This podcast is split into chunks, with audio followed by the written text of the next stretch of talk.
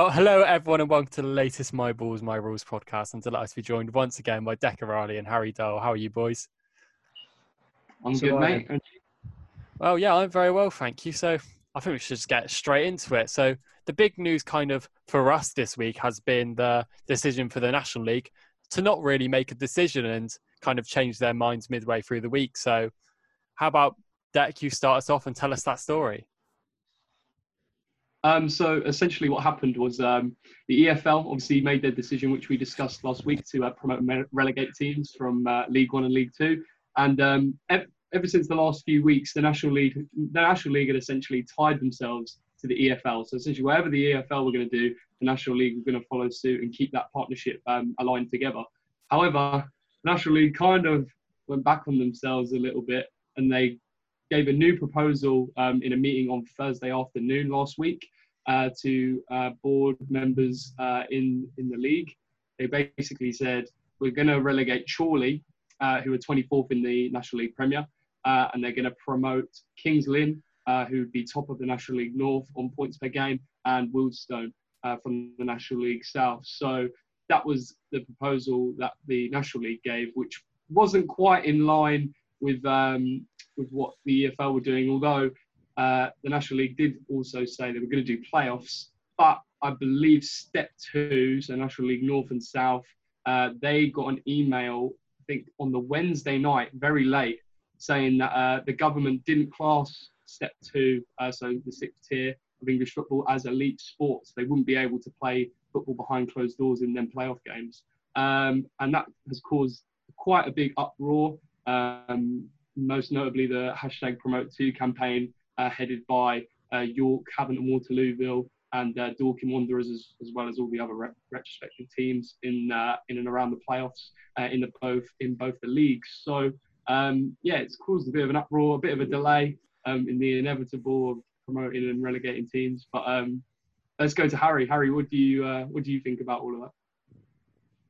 Um, I, I totally agree with promoting two teams from the division. And I think I think I mentioned it last week. It has to be done by playoffs. And just you can't have two teams go up automatically because it's never been the way in non-league football. There's one spot, and you know that from the outset. Um, with the promote two campaign, I mean, this is nothing against York or Havant, who have been at the forefront of this, but the way it's come across, it seems quite heavily that their their interest is just them two clubs. And you can you can understand York's frustration because they actually were top of the league when play ended. So you can get that. Um, for me, where the frustration lies is with Havant more because they're talking as if they're owed something, and it's it's nothing against like them as a club. It's just the way it's come across to me that they've they're sort of owed something, but despite being three points behind Wealdstone, and Wealdstone had a game in hand deck. Is that? Yeah.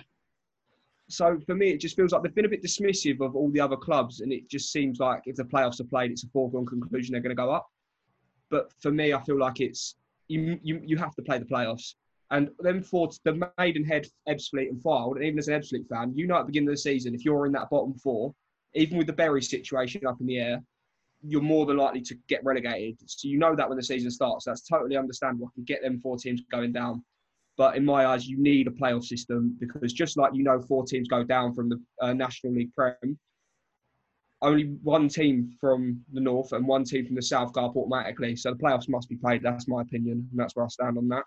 I I do wanna- agree with you there, Harry, in the sense that there's been a rhetoric sort of coming largely from, I'd say, Havant and York, that they're the two that deserve to come up. Intentional or not, it's kind of been like promote two, and then the two pictures there, that uh, the two teams there that are pictured with it is Havant and Waterlooville and York City. So whether that's intentional or not, it has come across like these clubs are saying we deserve to go up if playoffs can't be played.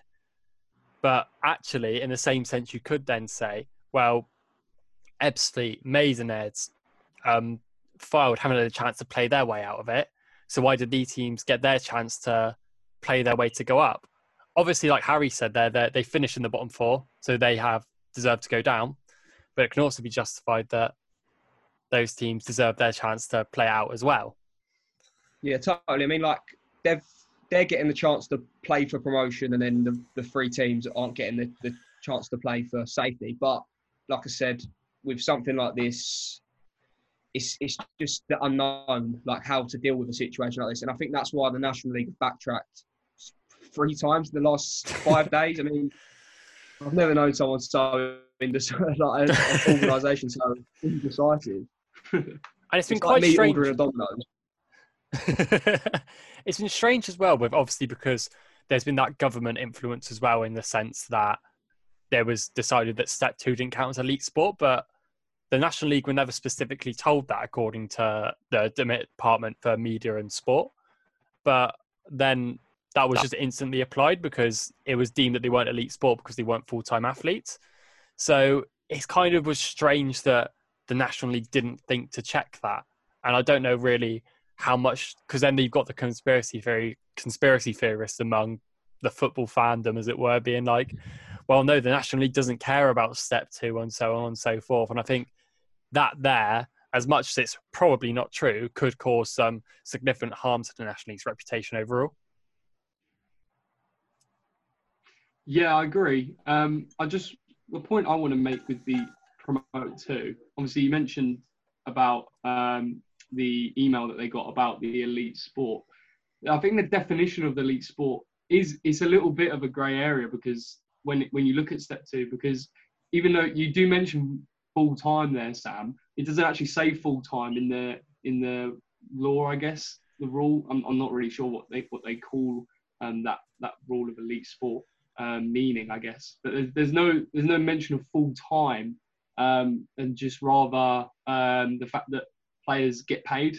Um, Yeah. we all know at step, at step two, every player that plays in step two does get paid um, for the most part. I mean, that was the argument that um, Jerry Gill at Bath City made uh, in the non-league paper this week, um, as and Paul Doswell Havant as well.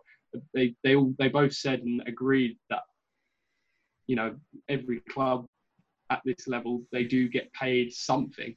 Um, so you know that's that was their side of the argument, but obviously, as you say, there they don't get their whole living um, or the majority of their living wage from football. So um, it is a little bit of a grey area, but I, I do believe with the Promote Two campaign, I mean Dorking were really pushing it as well as much as York and Havant. I mean Marc White was really um, pushing the boat out for the Promote Two, and they're, they sit seventh will finish seventh in the National League South. So literally, they're they're technically they're at the most disadvantaged position of the playoffs, but even they were still really pushing for it because you know it's very big for their club. They've just been promoted uh, from the division below. So um, I I think I we obviously know Henry and Dan Henry, uh, the media manager at Havant and Waterlooville, and Dan at uh, York City.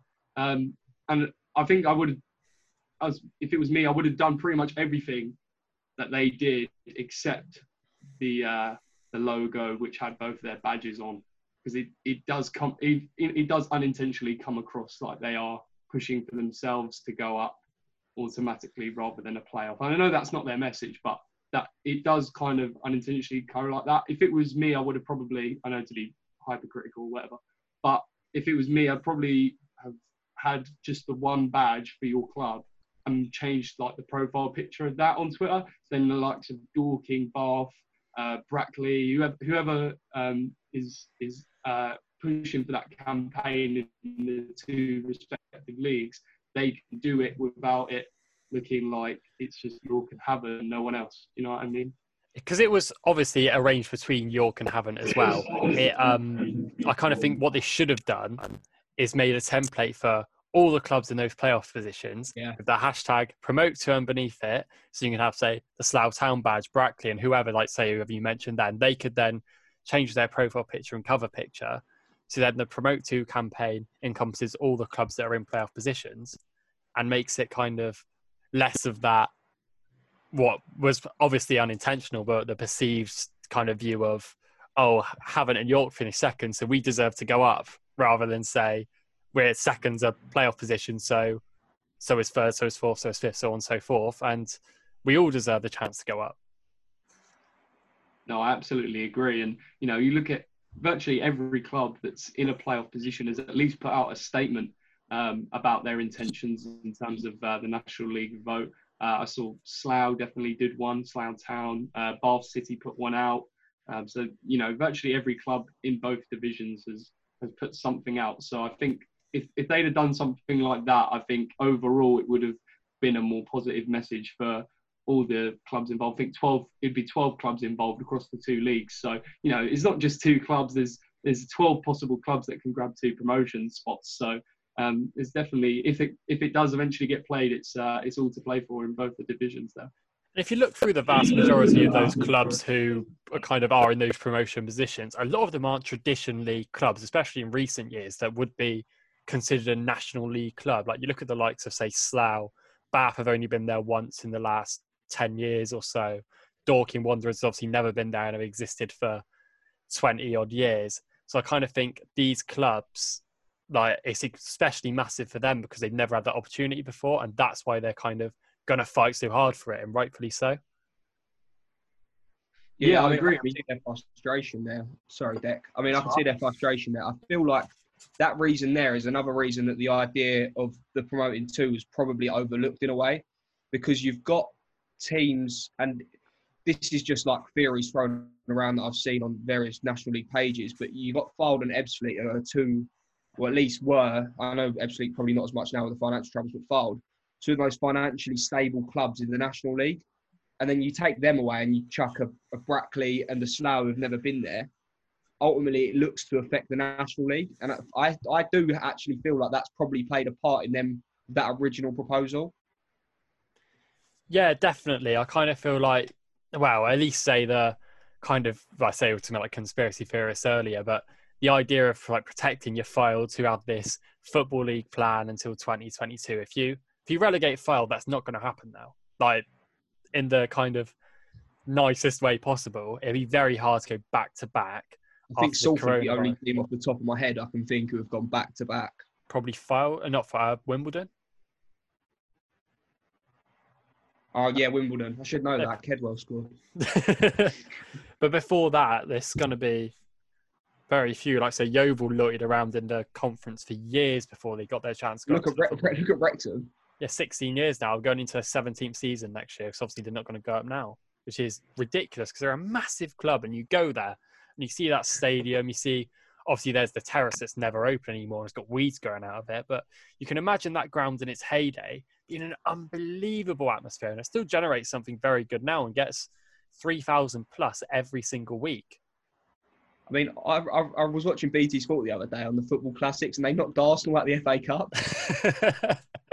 yeah, thanks for the reminder, mate. Cheers. just, just, Cheers, mate. just, just to show how tough it is once you fall into the the cycle of the National League, how hard it is to get out, and you can see why they're campaigning so hard to try and climb divisions, and why Fylde, Ebbsfleet, and Maidenhead, and even Chorley now just trying to fight just to stay in the division.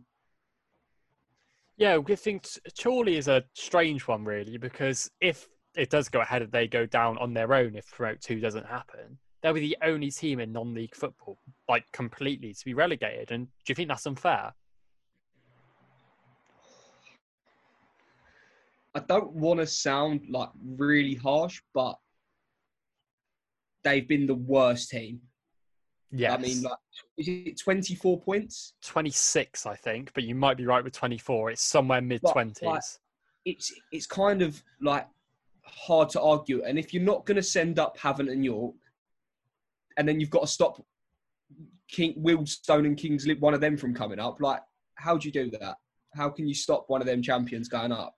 I don't think you can justify that at all. Say one of Wealdstone or Kings there. I mean, in my eyes, like I said earlier, I can't. I'm standing here and I, I agree with promote two via playoffs. I don't think you can keep any of the. I mean, it's free. It's not four, is it? So maybe yeah. I mean, you you can't justify Fylde and Fleet staying up, and that's coming from a Fleet fan for over 13 years. Like we, uh, backs against the wall. We we we deserve to go down. But that's like you've said before, though, many a time that that's what it costs you for having a bad August, September, because that's a third of your season right there. I think it was nine games in August this year.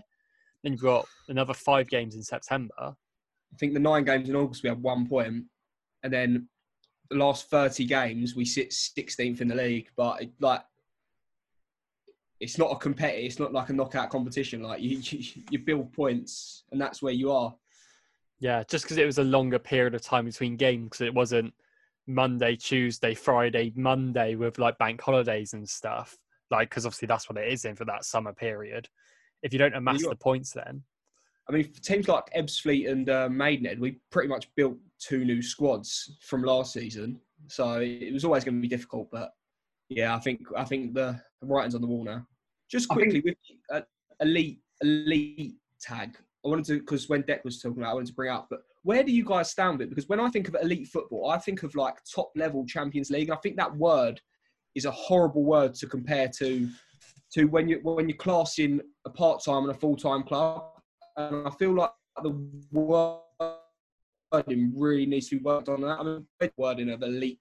That's elite why I kind of said it was a grey area because I I agree. It, they need to put full time in there. Like full time needs to be added to that definition. I think because to be an elite footballer, that has to be your profession, like your bread and butter. And and to be a professional footballer, you can't be part time. That's that's just my opinion personally. So they, they to make that less of a grey area, I think they should add full time into it. Although again, you know, you could be earning a full time wage without being full time. You know, like eight hundred pound a week to a lot of people is a full time wage, but there's part time footballers that are on that. So it is kind of it's, it's definitely a grey area, but I think if you add full time in there, that, that solves a lot of your problems. I don't know about you, Sam. I think looking at that word elite again, I think that kind of has been Twitterfied in the sense that when you say the word elite, you don't you think of players, oh, that player is so elite because he did this thing, he did that thing. You um Ronaldo, Messi, I kind of think if you're talking in terms of ability, the elite is the best of the best. And that is your Ronaldo's, your Messi's, and that's probably it at the moment, really. You can class as that world class elite level. But in terms of say elite in kind of a job circumstance, that could be say the top one percent of footballers in our country will play at step six and above. So is that the elite? It's it's kind of That's it's a, what I'm thinking. so like it's hard to find that balance, isn't it? Mm. And I, I, think, think, you do need to be in the top one percent to be an elite at anything. If you're in the top one percent of media professionals, then you're going to be an elite media professional. You know what I mean? So that you need, you definitely need to be in the top one percent of that uh, of that bracket that you're trying to uh, trying to assess there. So if that's if that they need to work that out themselves and you know work out how many people play in this country and things like that before they can come to that judgment. it's going to I mean, be. the podcast has turned into countdown with definitions of words. We're Well, getting Rachel Riley on next week's But I do believe it's relevant though, in the sense that because it's such, like say Dex said, it's a grey area. Like we actually don't know what any of it means, and I think it is the government covering its own back, really. So in case there's a second spike, they could be like, "No, that's not happening," but the Premier League can happen because the Premier League can happen because it's in such a controlled environment. Whereas, say, the National League and National League South is going to be a lot harder, a lot less hard to control, the clubs involved and due to finances and stuff like that. But so I think that's more in the sense it's not been as kind of tightly kind of tightly written because it gives them that chance to be like to sack it off if they need to sack it off. Yeah, it's. I just feel like it, that using that word, it's just made it so much worse for the whole situation. Because now you've got York, who are a football league club for four or five seasons back to back, and then back to back relegations, and now they're gone from being a professional football league club to not being classed as elite. So Yeah, this is this is the, it's this just, is it's the just problem. everything in the air. This is because you've got two clubs. it- It's York City and Havant and Waterlooville. They're in. They're not in an elite league, but they are full time players. I haven't Every single time. player is Havant are full time. Yeah. So that, they're, they're both kind. Both of them teams are stuck in an area where they are one thing, but they're not the other. So that's Yeah. why it's, it's an extremely grey area when you're talking about elite sport in that definition. If- If you look in those playoff as well, they're probably the only full time club involved out of all those teams there. So I know for a fact Slough aren't full time. I know at least last season Bath weren't full time. I don't know if that's changed now. I'd be surprised if it has. But my knowledge of the North isn't great either. But I can't imagine think that's Dartford who's that. Sorry, I don't think Dartford are. no, I don't think they are either. Dartford are. No, Dartford aren't. I don't think any. I, I think Havant are. Yeah, I can't talk much for the north, but I know I'm pretty sure in the south that Havant are the only full-time squad in that play. Are Dulwich not full-time about anymore? Billy Dulwich are full time, but they're not anywhere near a playoff place. Yeah, no, I'm just saying in the the south relegation as zone, I think. South in general. Oh they- yeah, so uh, there's there's three. So, okay, so in general, there's I'm pretty sure, as far as I know, there's three full-time clubs in the south, um, which is obviously Havant, um, Dulwich, Hamlet, and uh, Maidstone as well. How Ah, about okay. Ricky? probably No, not Billericay anymore with aren't. Tamplin being gone. No, they're not. They're not anymore. Yeah, it's um, yeah. it's a unique situation, isn't it? Because obviously, uh, we'll go with that buzzword again. Is unprecedented. It's because it really is, and especially for non-league football as well, because everything below step two has been sacked off by the FA, which was probably a little bit too keenly done, to be honest. But um, that is what it is now. But so yeah, the likes of Hungerford are very, very lucky um, because they're not in this conversation for relegation. But Mm. I do think there is no right answer, and that's where I think the national leagues had to be like, you guys decide. All you guys are involved in playing this, so this is your problem, and we're just going to give you the framework for it. But they can't decide on that framework, and I think that's where they've gone wrong, in the sense that they haven't had that framework set up for months now. Go on, Harry. I've got a theory to put forward to the National League. Okay. I think all, all the 23 other clubs might disagree, but last game that was played was Halifax against Ebbsfleet. Halifax in the playoff position. We won the game. They go down, we're in the playoffs. I can't argue it. I really can't argue it. you did play well that game, to be fair. I'd say uh, Halifax aren't a team that say I'd be particularly worried about going into the playoffs because the two times we've played them, they haven't really had, we'll go that much bite about them because we played them with 10 men at Huish Park and they had nothing. Like we had 10 men for 80 minutes and 1 2 0. Admittedly, the second goal was marginally offside. it's just about 10 yards. I, I We- we- worst we offside call I've Harlow ever seen. but like, on the kind of ebb and flow of that game, we battered them like with 10 men. It was just baffling. I mean, I know they spanked Ebbsfleet 5 5 1 first game of the season, but minus setback, major comeback, and that's what we saw at the Shay. Yes, and you're going to be seeing next season in the National League South. well, I, I do think think we'll leads on well to uh, some predictions. Yes. For, um, what a play that we do all know that is going to happen. That is the National League playoffs, which um, are ever more likely. Uh, we'll start with you, Sam. What are your predictions going into uh, the playoffs this year? I can't go away from my heart, can I? Like, Use got- it. Use this. I've Use got, this. the, I've got back the boys. So Yeovil are going to do it. I, I can't not. They're going up. Go on, boys. What's yours? What are the um, ties? Just so I've got. So a- it will be. I've got them here. Um, I think it'll be- hosts Barnet. Yeovil Barnet, Boreham Wood Halifax, and the winner of Yeovil Barnet will play Notts County, and the winner of Boreham Wood Halifax will play Harrogate. My, Right, we- my, I reckon my, Boreham Wood Harrogate and then Yeovil. Not. Yeah, I can agree. I don't. I don't think Boreham Wood are going to win that game. It's the issue is who they've got contracted. Boreham Wood don't beat Harrogate, but the hum True. from me was the Yeovil County game. Me and Sam spoke about this last week, and we both have a feeling that Notts are still training. Um, I'm I- not gonna I would comment my opinions on this, but I would feel like they are, just the fact they've announced the training squad particularly early, so I would imagine they are training now. Yeah, I think. So I think Yeovil- Notts County. My heart's saying It'd Yeovil. I really want Yeovil to Really win good second half of the season. Yeah, I'm gonna just, go. Notts, I'm gonna go Notts Harrogate final, and I'm gonna go Notts to go all the way up as well. oh, don't do this. Ooh. Don't Sorry, do this mate. me. That's fine. I think I, I agree. Squad I, I size agree in with playoffs. Paige. Squad I size in playoffs, just They got a 25 man as well. Like it's ridiculous. Joke. Yeah, Good it job. does. big squad, and I've got friends. I do think though, like say next season, getting them and their kind of new financial muscle out of it will make the league a slightly more level playing field. Because I think next season they were always going to be the favourites to shoot straight, well, shoot up because of. So if they so they if they do go up, obviously, but having that say financial muscle and squad size, so on and so forth. And if they go up and five go down, it's a very competitive league next season financially. Yes, I do. I can agree with that. There's so Mm. obviously everyone's going to be struggling with the impacts of coronavirus. There's no one particularly there I- off the top of my head that's massively well off. Um, I think Wrexham are somewhat okay, but I might have to be fact checked on that.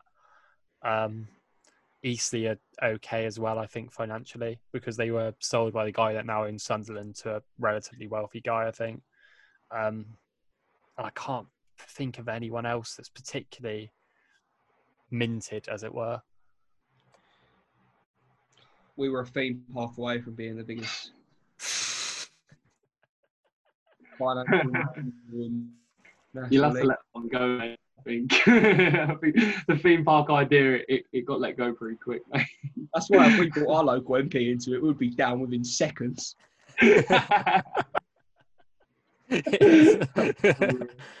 oh, it's a real shame. Right, Loved boy. by a few, hated by many. Absolute United FC. Yeah, well, I'm sure we'll probably touch on this topic again next week when it's all a little bit more set in stone, and I'm sure the teams, at least in the National League, will probably be making their ways back to training officially or not. But um, yeah, hopefully we can hear a bit more about that. And I kind of somewhat at the other end of the spectrum in football now, we have something else restarting this week.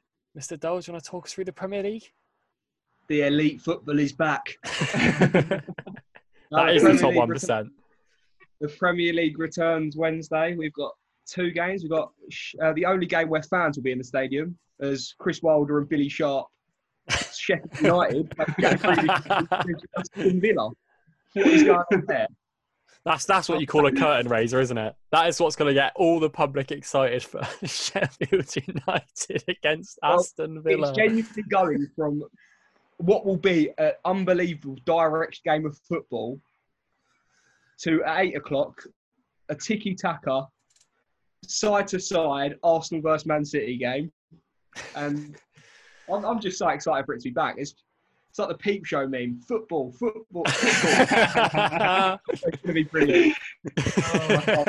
um, yeah, um, Oh, obviously, I- say I- it's Deck, just- your side's involved in the um first day. How are you feeling ahead of going into it? Um, I was confident after we um, won the pre-season friendly. Our Charlton we beat. I think we beat Charlton six 0 Then I was like quietly confident. I was like Pep Guardiola. Pep Guardiola don't know what's coming here.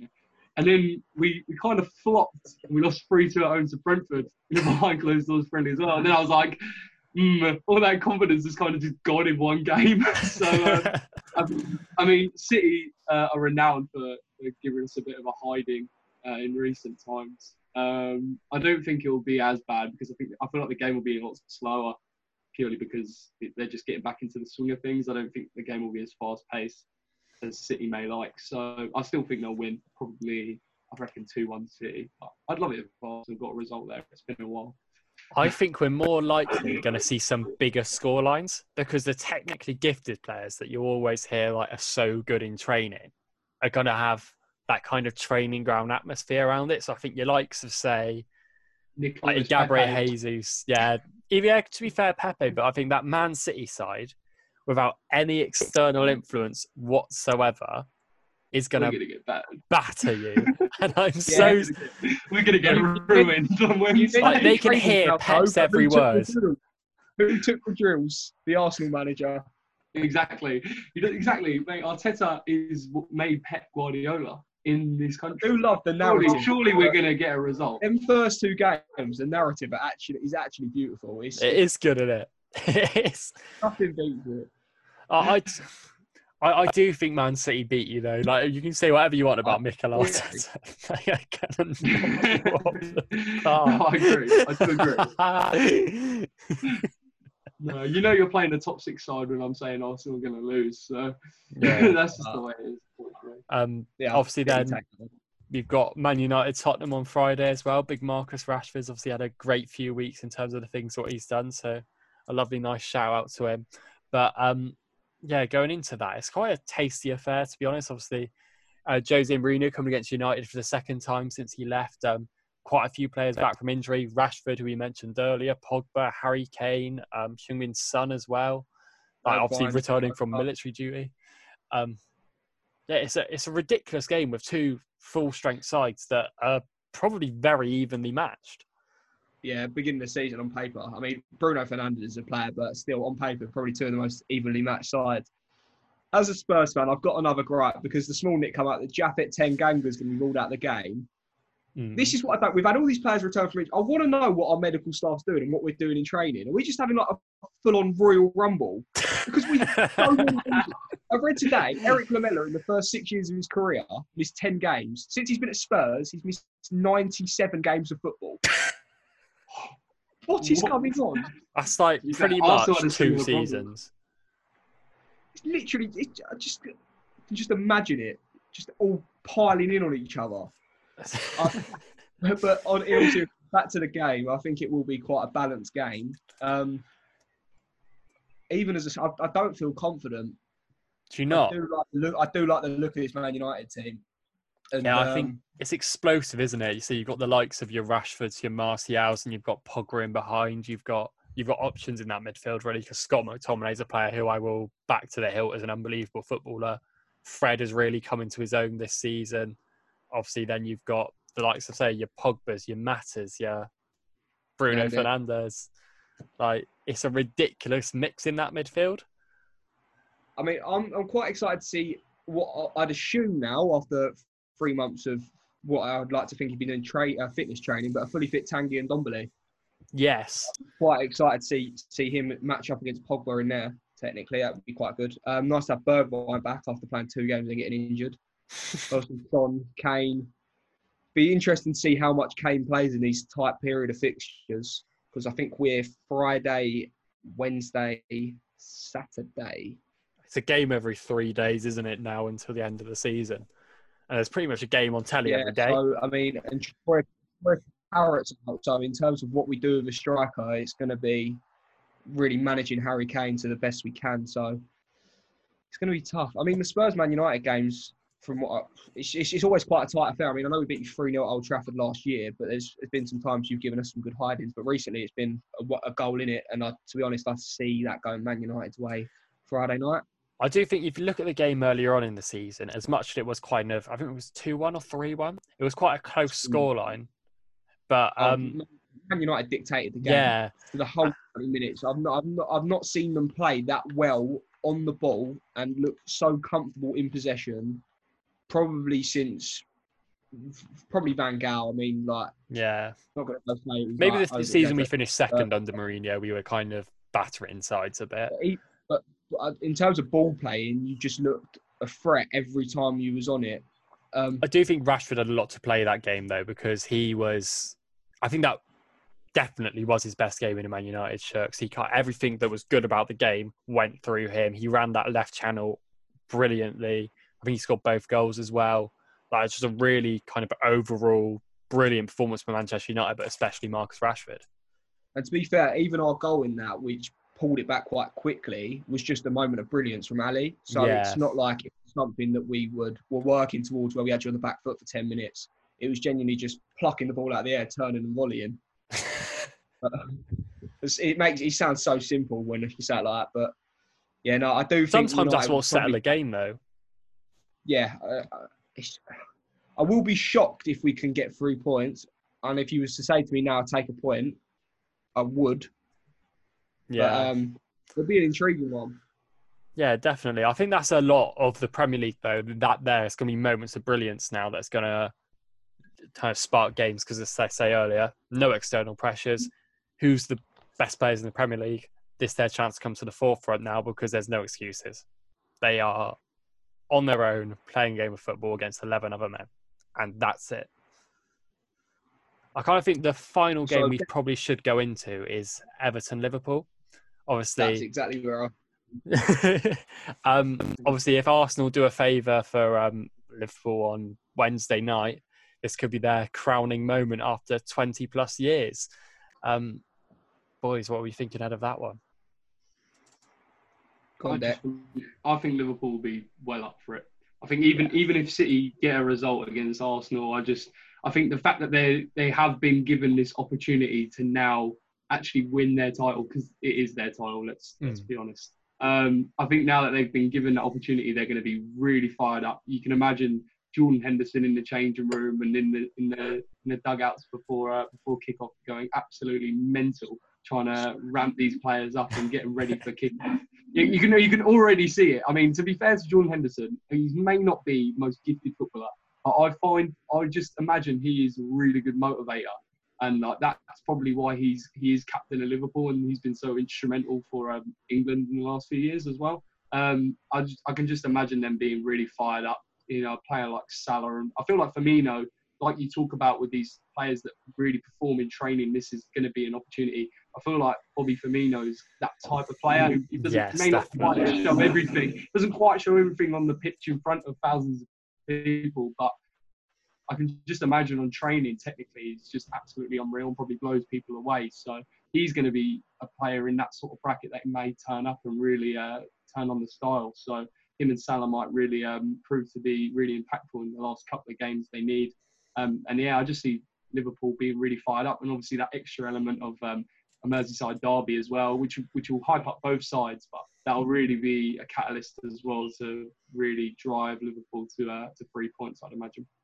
Talk about the other end of that spectrum as well. You've got Everton involved, who um, obviously haven't had the most spectacular of seasons, as it were. But is this kind of a good chance to say the likes of even a Jordan Pickford to come out and be like, look, I should be England's number one because you've got Dean Henderson involved on Wednesday night, who could also continue to stake a claim because you've got literally the nation's eyes on you now because there's nothing else to really do at the moment. So and football's largely on a lot of free view platforms. So this is a great chance for everyone to prove themselves, well, especially the Everton Liverpool game, because that's on free view for everyone to watch. So I can imagine that'll pull a massive audience.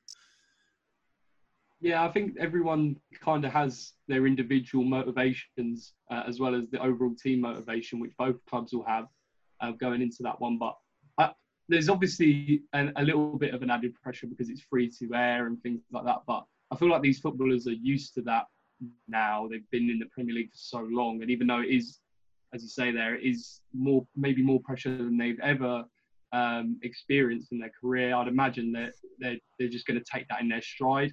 Um, so you might see, even though the fitness levels might not be up there, you may see someone like a Jordan Pickford really come out of his shell and really produce a few saves. Maybe his distribution might be very good as well um, for Everton. So um, we just have to wait and see, really. But I feel like Everton will want to spoil the party, even though I feel like an Everton win won't stop Liverpool winning the league anyway. Um, that's, that's you know, long think, gone. I think, exactly. I think for the, for the for the fans that aren't in the stadium, uh, they'll be they'll be at least they'll be able to say, well, we beat that title winning side. So, but you know, as I say, everyone's got their individual motivations. So I just think Liverpool will be well up for it.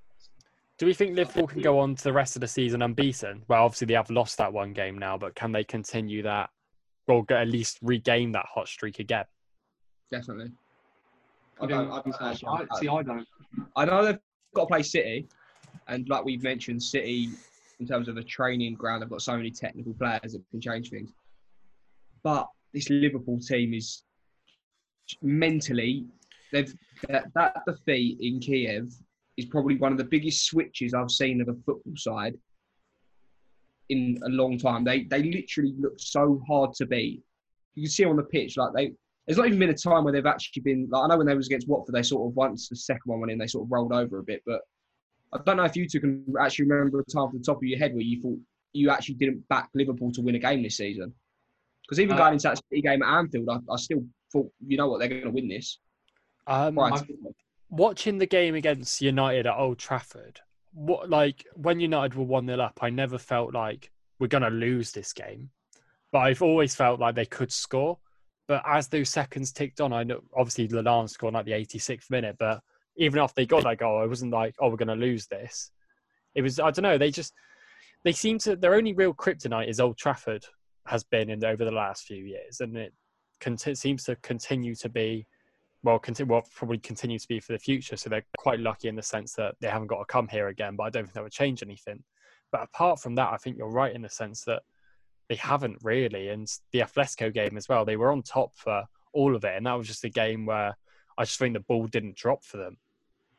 Yeah. No, I think I think with the away leg, the first leg at Atletico, I, I as soon as um, they Atletico scored early on, I just I've I've seen Atletico do it so many times to to the best teams in in the in the uh, in the continent, and I just after watching that game, sort of you knew by half time that Atletico were going to win, whether it was by one or two.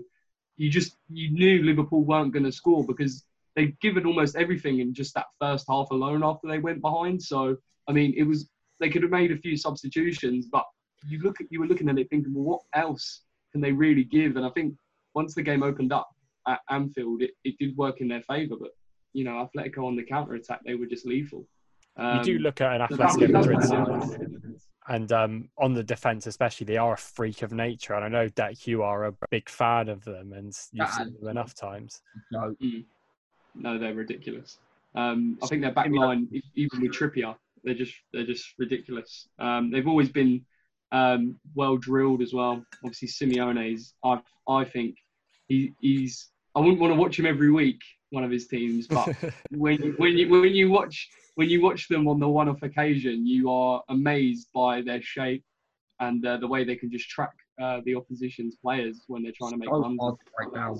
So hard to break. Exactly. I mean, I watched them over two legs in the Europa League semi-final against Arsenal a couple of years ago, and they were we just weren't going to score. We scored one goal, and even when we we were they had ten men uh, at the Emirates for the majority of the first leg as well. We scored one goal halfway through the second half.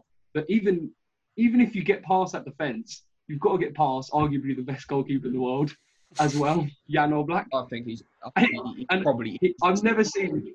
He probably is exactly. And when he when that game at the Emirates, it's one of the best individual goalkeeping performances I've seen live. He he other than the Lacazette goal, he saved everything, and he was actually robbed of a clean sheet pretty much as well. With with ten men, with nine outfield players in front of him as well. They lost um uh, their Croatian right. I can't remember his name, but he was in the Croatian World Cup Vrsaljko. 28. Yeah, yeah, that's the one. Um, he was he got sent off really early on, so they they only had four, still four defenders and, and only nine outfield players. So to, to to do what they did against us, and I've seen them more times recently as well. They're just ridiculous. And at home, when they're playing at um, the Wanda Metropolitano, they're just they are very difficult to beat. I think only Chelsea and a couple of other clubs have even beat them at their new stadium. So they really are just a joke defensively. Over um, two legs, I think there's a stat about Diego Simeone teams that in the Champions League, the only teams they've actually lost to in a two-legged tie is a team that features Cristiano Ronaldo, and I think that says it all.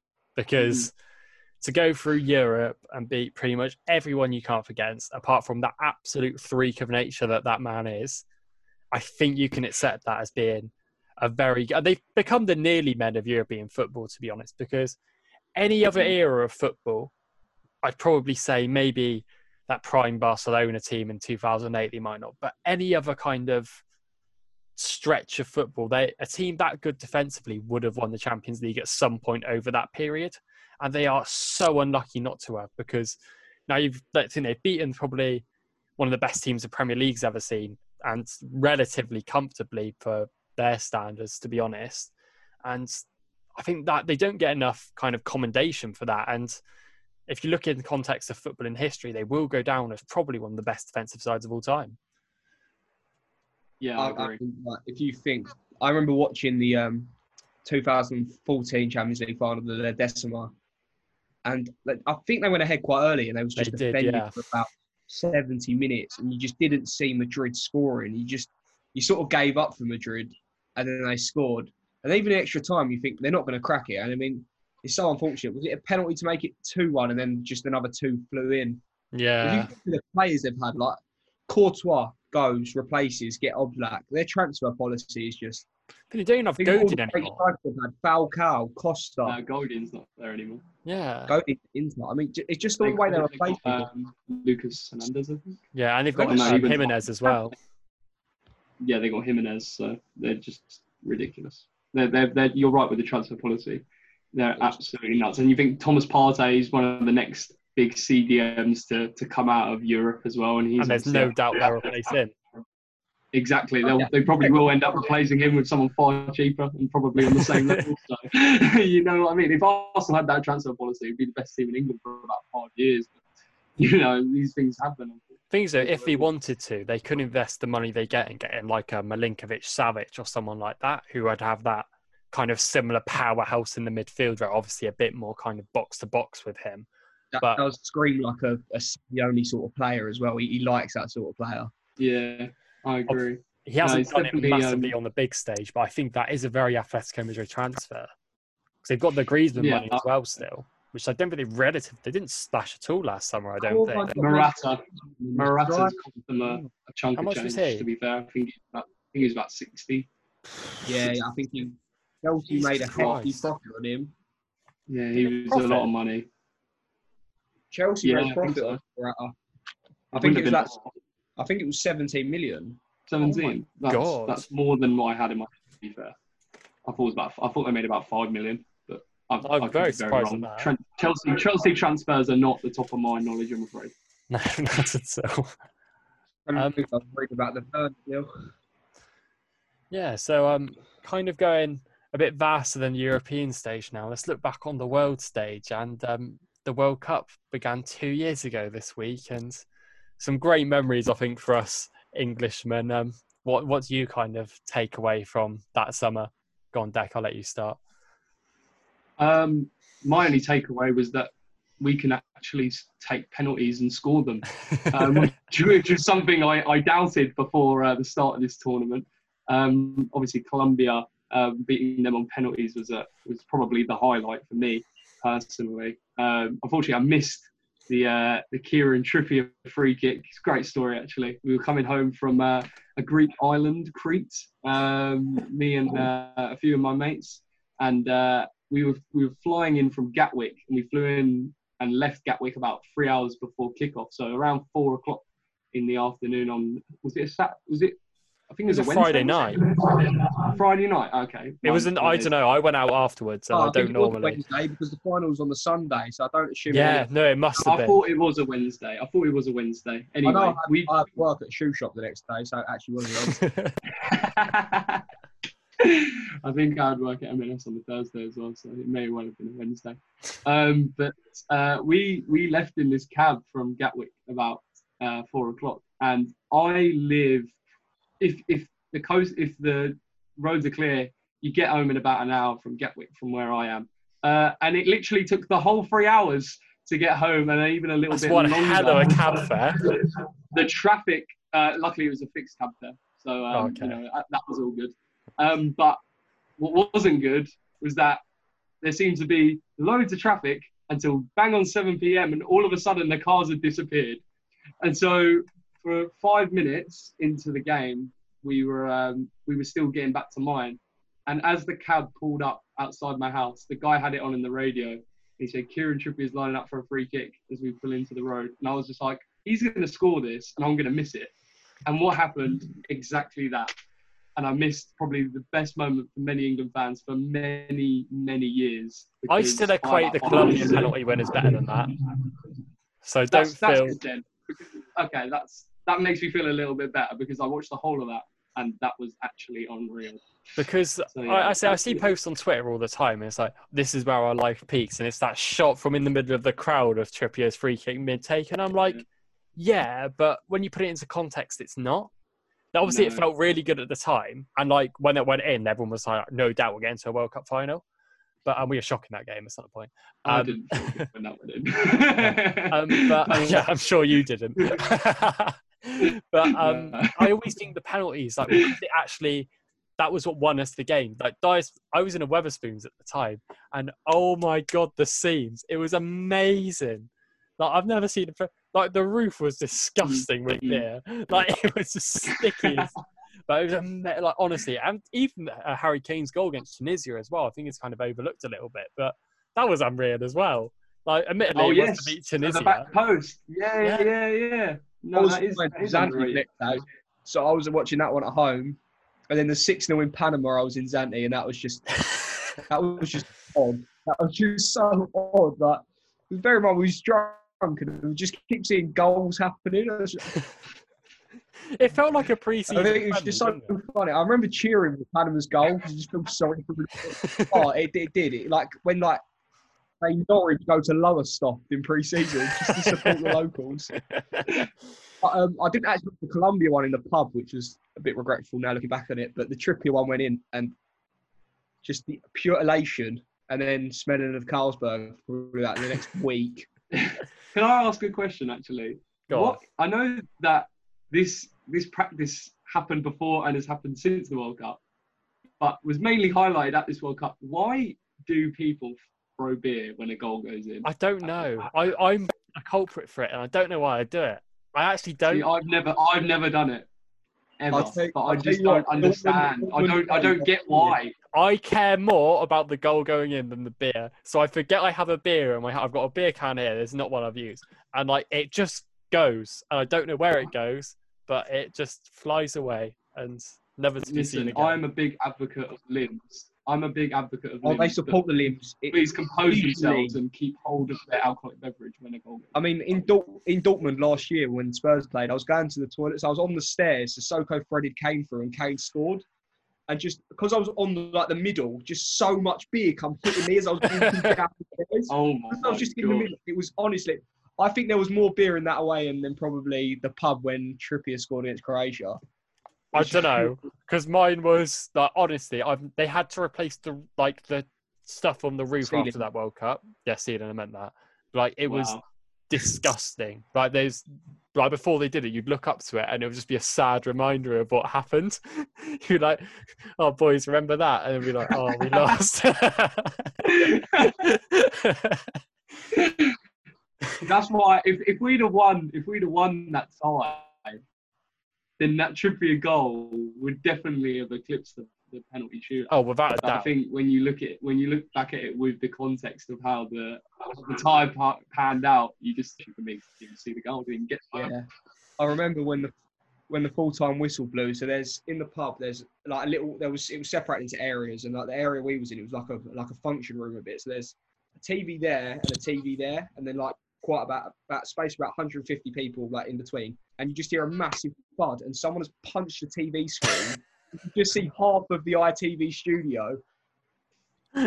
So it looked like Gary Lineker was just talking to him. Not Gary Lineker. Who's the, oh, that ITV bloke was just talking to himself, and then the Adrian telly just started Child. hanging off. And you just see this bloke getting picked up and carried out of the camera, and then everyone just just sat there like, It was heartbreaking. One, I remember. I, I, I'll, I'll put some pictures on the the screen while we're editing. But my town after England won, like to give context, I live in like this really quiet seaside town that's got like average probably twenty thousand people in, a bit more in the summer when the holiday makers.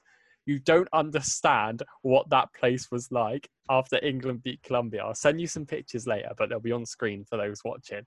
Like there are people jumping on cars, like because it's like one long road down the high street and um, there's like pubs dotted along it. And I was in the Spoons that's like on the seafront, but we walked into town and then drove into town.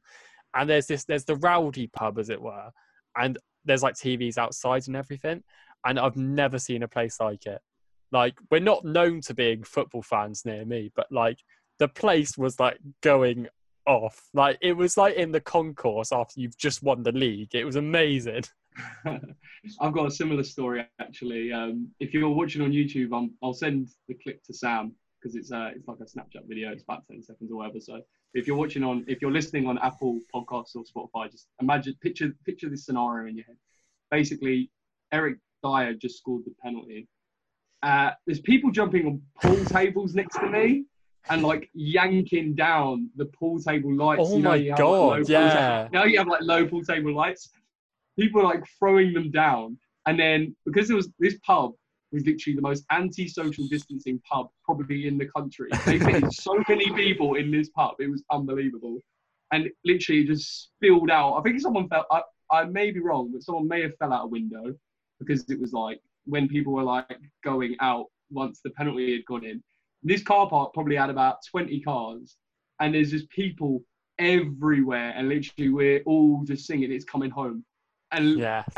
like, I think every single person that was inside the pub ended up in the car park for about half an hour, just like just singing "It's Coming Home" on loop. And if football didn't peak me on that day, then I cannot wait for what the future holds in the sport because that was just ridiculous. I think that's that's just how it kind of it felt at the time, wasn't it? Because the the feeling after we won that was that we could take on the world, and that night is unmatched. Like, I'm sorry, but we were like driving through town, like the last minutes coming home, like past that pub when it was wild and stuff, like unbelievable. Like I cannot get over that Unmatched. night. To be fair, as an England fan, that whole summer is just unmatched. Yeah, I regret Could not imagine- going. Could you imagine it being like if we went far in 2016? Because like we'd have just left like school, was it like year 11? Yeah, I feel like 2016 was some reason life just felt so much easier back then.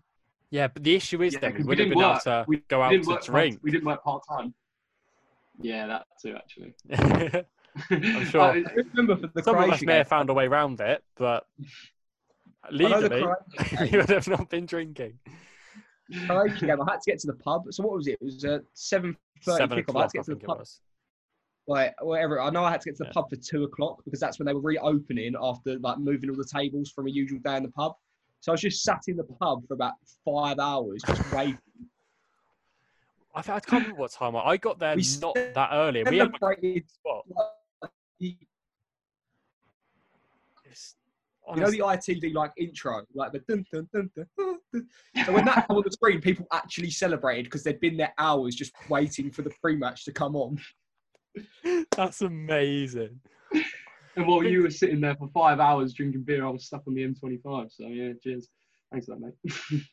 Okay, To be no, honest, I- remember because I went after the loss. I went across the road to the Chinese and just sat there, just half-arsedly eating some prawn crackers while I waited for my food to be cooked, and just thinking, I'm never going to recover from this. then a year later, my beloved Spurs forgot to turn up in a Champions League final, and it was the exact same feeling. I remember um that night. It was um because I I watched it with all my mates from home, and um so afterwards it was a Wednesday. No, being a Wednesday it makes sense now. Like the local club to us has one pound drinks that night, so we'd all agreed to go out, and like we'd all kind of low key thought we were going to win it because. As much, I think I was the only one that was a little bit worried, to be fair, about Croatia. But everyone else was like, "Oh, it's Croatia, they'll be fine." Um, but Croatia are quite good, as we saw. But um, yeah, so we have the most after we lose the game, we go to one of my mates and have the most depressing pre-drinks you'll ever see. Like we're just sat on his sofas playing a game of cards. and then they um we get in this club, right? And there's these obviously everyone's come out after the England game, so there's people in England shirts. And they play it's coming home, and I'm like, what are you doing? It's obviously not. I think I, I didn't walked out. fucking French. Oh, God. like it was honestly just one of the most sad moments of my life. I think it was awful. thing is, that summer was unmatched though because it was really hot. What I remember now, why it was so good, because it was really hot in England for weeks. I remember this now. I, I think even um, as well. I look, yeah, you were in Zante. I went. I was in Malia when um, we beat Sweden, which was a bit of an anticlimactic game. It's I think we were game. expecting it to be quite anticlimactic. Got we were, we were expecting it to be quite anticlimactic anyway. in Yeah, 'cause it was a game that was we, we we've had, clearly we've had problems for. with Sweden. We we've had problems with Sweden in the past, but w- they were they weren't on our level at all that day. Um, No. But then obviously you, you had even little things like Drake coming out at wireless with the England shirt on, you know, things like that, which like Ballsy at stopping the time, feet. uh, you look back at that now and you think, why did he do that? But at the time, I was like, like loads of people were just like, this summer is it's it's got to be like one of the best. Now and with- uh, probably is the best actually. To be fair, I think. I agree. Because we now would we're have finished talking A levels. stories are just coming back and back and back, isn't they? Like the Sweden game, like you mentioned there, I got disciplined at work because in the shopping in the shopping centre we worked, outside the front was like the Sky people. You, I don't know if you've got them in your shopping Yeah. centres. Uh, and they had the game on. So I kept walking out with like my sh- the tablet to scan sh- shoes and stuff, and I just kept walking out the front and just like peeping. And then uh, I had a half hour lunch, and I was gone for seventy minutes. Yeah, I did the same. I was working at Tesco's at the time, and that was the only game I missed for work. And I was like, I was quite impressed with that because before I signed up for that job over that summer, I was like, right, I'm going to book days off when England could have games. That was the one time I got it wrong. And honestly, it was, um, but we had a break room and you could just choose when you had your own breaks. And because I was temp staff, it was quite easy to hide. So um, I like missed the first like 10 minutes, watched the game up until half time, um, did a little bit more work, went back up for the rest of my break for like the last half an hour, whatever, then watched the rest of the game in the toilet. So I missed 10 minutes of that game. And just to let any Russia's future employers your that are listening know, we are very hard-working individuals for your company. oh, yeah. we, we don't do this sort of stuff, all right? No, we've we've learned from our we've learned from our lessons now. We would have taken holiday for the full four weeks of game. Yes. And um, But the I Russia didn't do that Saudi. Arabia game, I even hid in the toilet and watched about twenty five minutes of that. That was an, that was a good game, though, wasn't it? They battered them. Yeah, Was it that the quite- first game? Yeah, The I tournament? Yeah, I was in sick yeah. form at the time, and because it, was obviously kicked off after the games finished, and loads of people were trying to revise. But there's like a big projector at the front of our um, like the massive study room we were in. So I logged onto that computer, turned the projector on, and watched that game. And everyone's like, "Oh, we're trying to work." I was like, "I want to watch the football." and then our head of year Saudi comes in, and everyone's in the World like expecting to tell me off, and he's like, he just sits there and watching it with me. What a hero! Legend. it's amazing. to be fair, if we won, I think I probably would have been let go from that job because I worked Thursdays, Sundays. I was doing overtime that Saturday of the Sweden game. So Yeah, I didn't actually have to be there. I just took it like a month in advance. And um, I definitely would. I wouldn't have come into it. I just would have done, would have done a no show and just been in the pub. started, so I probably would have been let go. So Mandzukic, he kept me working for a solid few more months. Snake.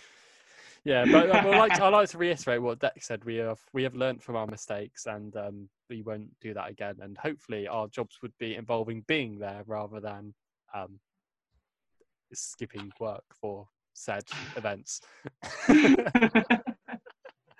what a summer! Um, I we'll look at. done kind of a Tunisia game though. I can assure you that any employers. I, I watched a concerning amount of football that summer. It's but we we won't get into that. Um, kind of we'll look a little bit ahead now. Obviously, we were supposed to have a tournament this summer, but do you think that tournament, well, the World Cup, has given you hope in the sense of going into Euro 2021 now? I sound so, I sound like every England fan that's ever lived, but it actually has, and I don't think it should have. no.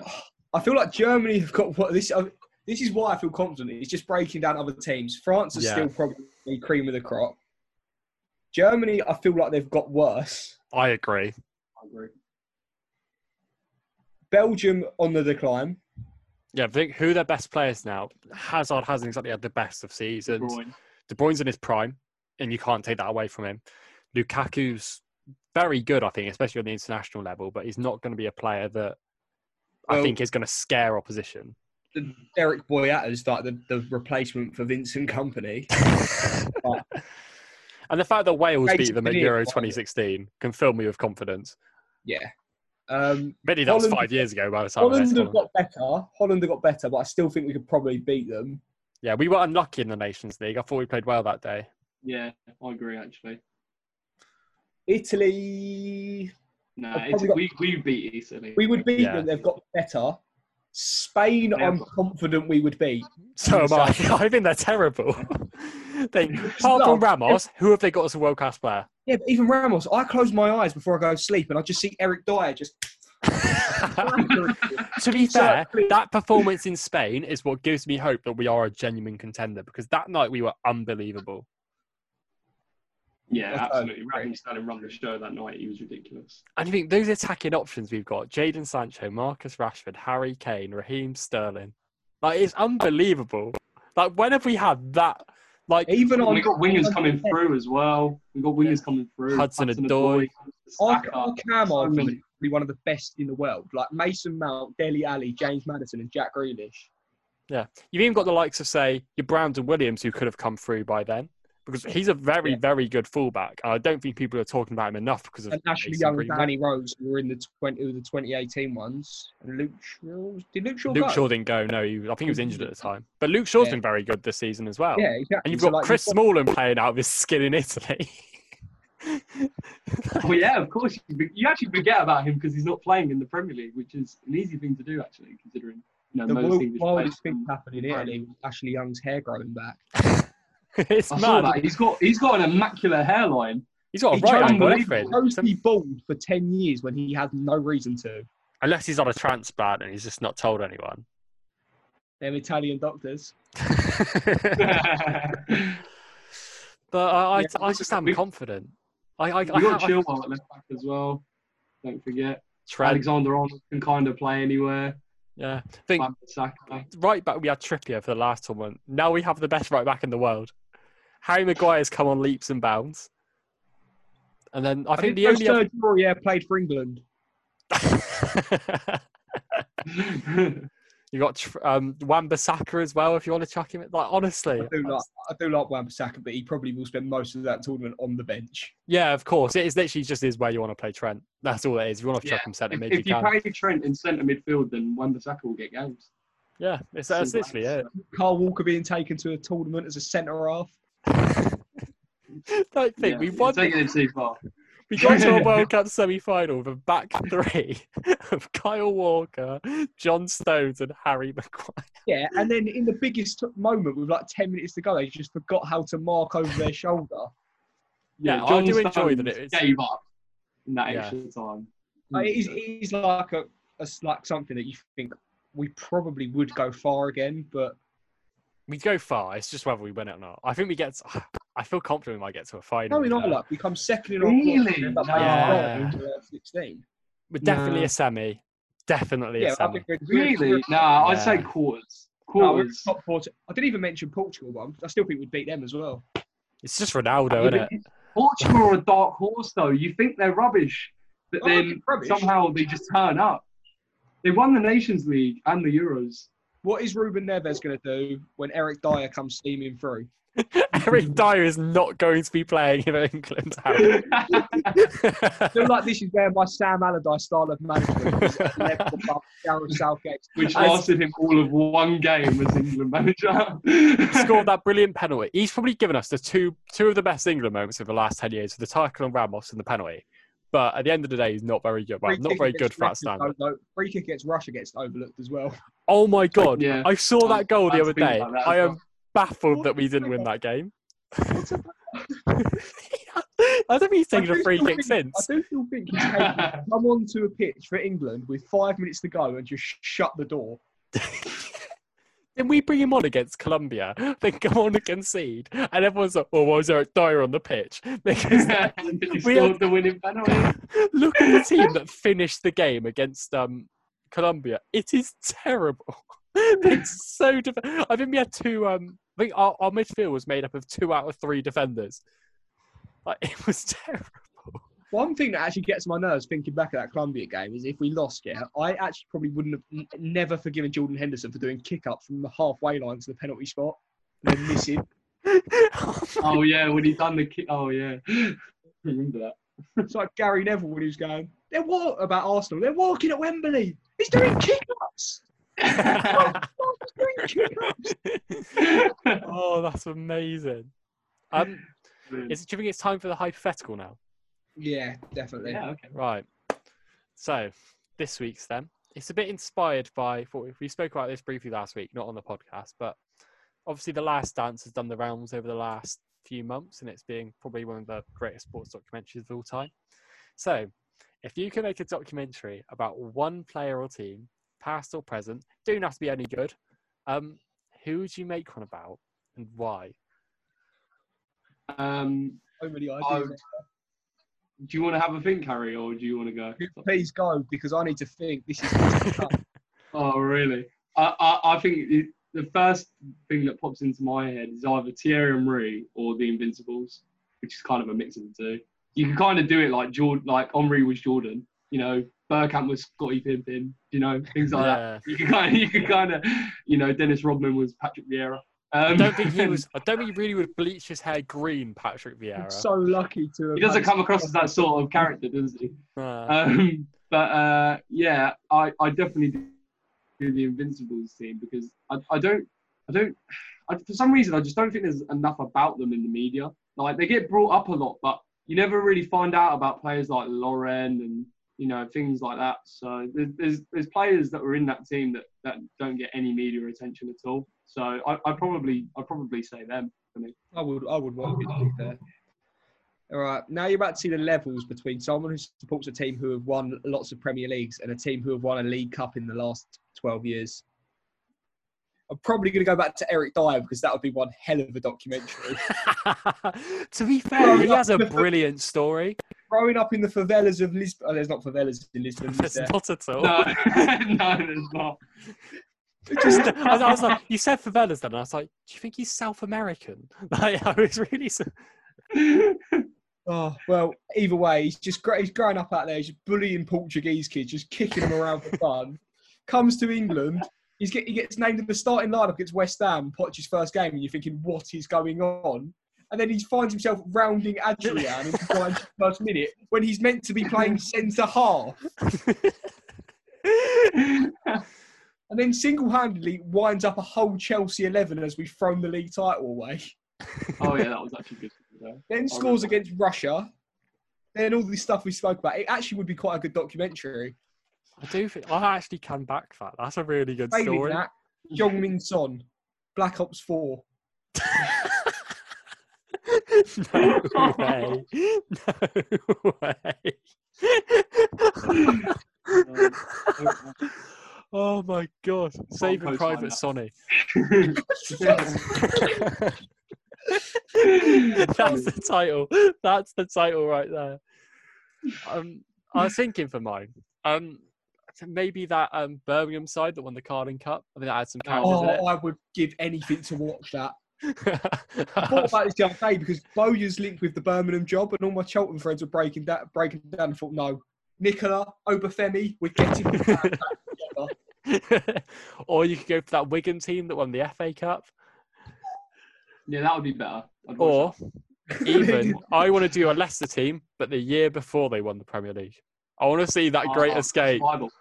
Yeah. Oh, I Get- thought you meant you wanted to see the Do holiday. both. in Do Thailand. both. Oh, I'd happily see that. Get Nigel Pearson in, see what he's got to say. I think that'd, that's a brilliant story. We know You've done it similar to the last dance where you go all the way back and like where the team built. You go start back when they first to the Jamie Troy Vardy. Deeney missed penalty. You know, Troy, oh, yeah. the, the knockout missed penalty and the Troy Deeney moment. Like you've got knock flashbacks. That's amazing. Exactly. You could you could do it like where it's Leicester City, but it's Jamie Vardy as well because they did plan to do a Jamie Vardy documentary. I don't know how far in the into development that is, but there was definitely rumours of that going around a few years ago. It was supposed to be a um, film, but yeah, think. I'd watch something like that. Maybe a film then, but e- either way, I'd I'd definitely watch something on Leicester because that story, even now, you couldn't write it. It's so good. I'm still Not so so. bitter about it. You, you come third as well. You have nothing to Yeah, be bitter about. You got battered know. by Newcastle on the last day, and we That was just a second. so funny that game. Like I it was was it they had ten Lucky minutes it on. It was like five TV. 0 four 0 God, I would have smashed Yeah, that. You're, you're lucky that wasn't on TV, H. Honestly. You know what? It's just, it's just, it's. I'm so used to it now. Like, it's just wake up, feel disappointed, go back to sleep. Tottenham that and they'd sleep Do you feel like Tottenham have peaked now? Oh, 100 percent. You don't You're not think, making you don't another think Champions I'll League get final to for a another while. Champions League final for a while. They'll do it one more time in my lifetime. You'll That's have- praying you'll I stay healthy and live a pros- prosperous life. If you if you But, if you hit the average rate, age rate, Come you're on, um, then. Hit me with it. wait what? What's the average age rate? That's like seventy nine, I think, off the top of my head. Do you Yeah, think, I'll- do you I'll think stick with it. We will win the Champions- 2079 Tottenham will get to a Champions League final? We will win a Champions League by then. That means Bold we'll win one statement. as well. I don't know. Uh, Deck, Deck, you will be the record holders for that new European competition, the one below the Europa League. You would run it seven times by then. Honestly, I reckon like- English teams are going to batter that. But it's gonna without because the consistency with our league of quality is much better than teams elsewhere. By watching the Bundesliga, everyone has realised that recently. Um, so I think you'll have That's the why the likes of Bundesliga is so good. They can't defend. yeah, That's what makes it good. you have Like, the likes of Everton and the that. Euro- Wolves in the Europa League have been like so fun to watch. They have. Mm. I think they'll like, they're a team that'll go into that and do well. What's someone going to do when like Newcastle turn up at like Angie Matula? And it's like that, like so, Actually, a big thousands one. of them. that was a Europa League fixture. It was I saw it on TikTok yesterday. Someone posted the highlights. Do you remember when um, they had Samuel Eto'o on a million pounds a week? Yeah, Yes. uh, Roberto Carlos at left back, Chris Samba at centre half. I still, I still think the maddest thing about that is they had all them players and they weren't living in um, Makachla because it was literally Dagestan and was full of tanks shooting at people. literally, these these pro footballers were living in like Moscow or something and flying over. I think I think they were training in Moscow and then flying over the games and that because it was just actually quite nice. unsafe to live there. How they had them on how they had them on contracts, I do not know. It gives Newcastle with That's, their a new doc- that's another owners all the documentary to the watch. The story of Angie Matula. And do you remember Dnipro got to the Europa League final and lost to um, Yes. Sevilla? Juande Yeah. Ramos was their manager. Big up. But they, they had a side. They were actually battering teams that year. Did they have Konoplyanka? Yes. Yeah, I was going to say, I remember because that's how he got the move to Sevilla, I think, because I saw him in Yeah. that game. He knocked them out the year, the year um, after, and Adebayor scored twice against them. oh, man. Bro. What That was a bit we- lovely. We've got some Yeah, great I- I stories think, out of and, I think Anzi are in the second or third tier of Russia now. I going to say, I haven't seen rid him on FIFA. They definitely got relegated at least once. Do you know Um, what the they owner lost all their money. I think. I think the owner. Got, I, I genuinely, I think the owner got bored and left. Do left. you know who supports Which them fuck- or like, like goes to watch their games? You know Khabib Nurmagomedov? yeah, When He- he, he beat, when he beat does he? McGregor, when he beat McGregor, he done like a meet and greet in the stadium, and it was like full. It's- I think it is the I'll say- I'll biggest stadium in the Dagestan. It's like he's like the biggest like sort of celebrity in that part of the world. And they've had Roberto Carlos and Samuel Eto'o and Chris Samba. Sorry. Chris, no, Chris Samba and Roberto Carlos and Samuel Eto'o. That side is Anzi is definitely the Russian version of Truro getting to the Premier League. No, because Truro are a massive, massive club already. so Biggest Andy- club in Cornwall. Way bigger than Anzi. I bet more people know about Truro City than they do of Angie said that. Macacula. Anzi Morocco or whatever it is. That was like the worst McDonald's burger ever. I mean, no disrespect to any Anzi Marrakesh fans. Um, um, oh man. I mean, I'm sure they're all watching. They are big fans of the My Balls, My Rules podcast. fine. I'm, sure, I'm sure they enjoyed all the England chat if, earlier. if I have a Russian knock on my door, I'm going to be worried. All right. There's I- definitely going to be yellow flares coming through windows. I'm sure. I'm sure they'll make their way to sunny Somerset. I'm I'm going to sure. keep my eye out. Yeah, you two are probably the most at risk being the nearest to big city. A myth. They won't come near Nah, it. nah, Well, well hard, mate. we'll be all right. Yeah. Mm. Well, I think that's a good place to end it, boys. Um, yeah, thank you all for listening and watching this week. I wasn't expecting any, say, Anzi, Makala, or whatever chats. Um, interested one this week, boys. Um, yeah, um, we'll see you all next week, hopefully. If Yeah. um, if the world lets us, I don't know. I was just trying to figure of something to say then, but it kind of my brain escaped me. If I don't Um, overload, if I don't overload on Premier League football by next week, then we'll see you then. Yeah, we'll actually have actual football to talk about, which will be quite good fun. Um, we'll probably talk about the National League's decision and the more of the kind of fallout from that. So yeah, boys, um, stuff they change their mind. thank you for coming. I've done the YouTube salute again, and um, we'll see you all next week.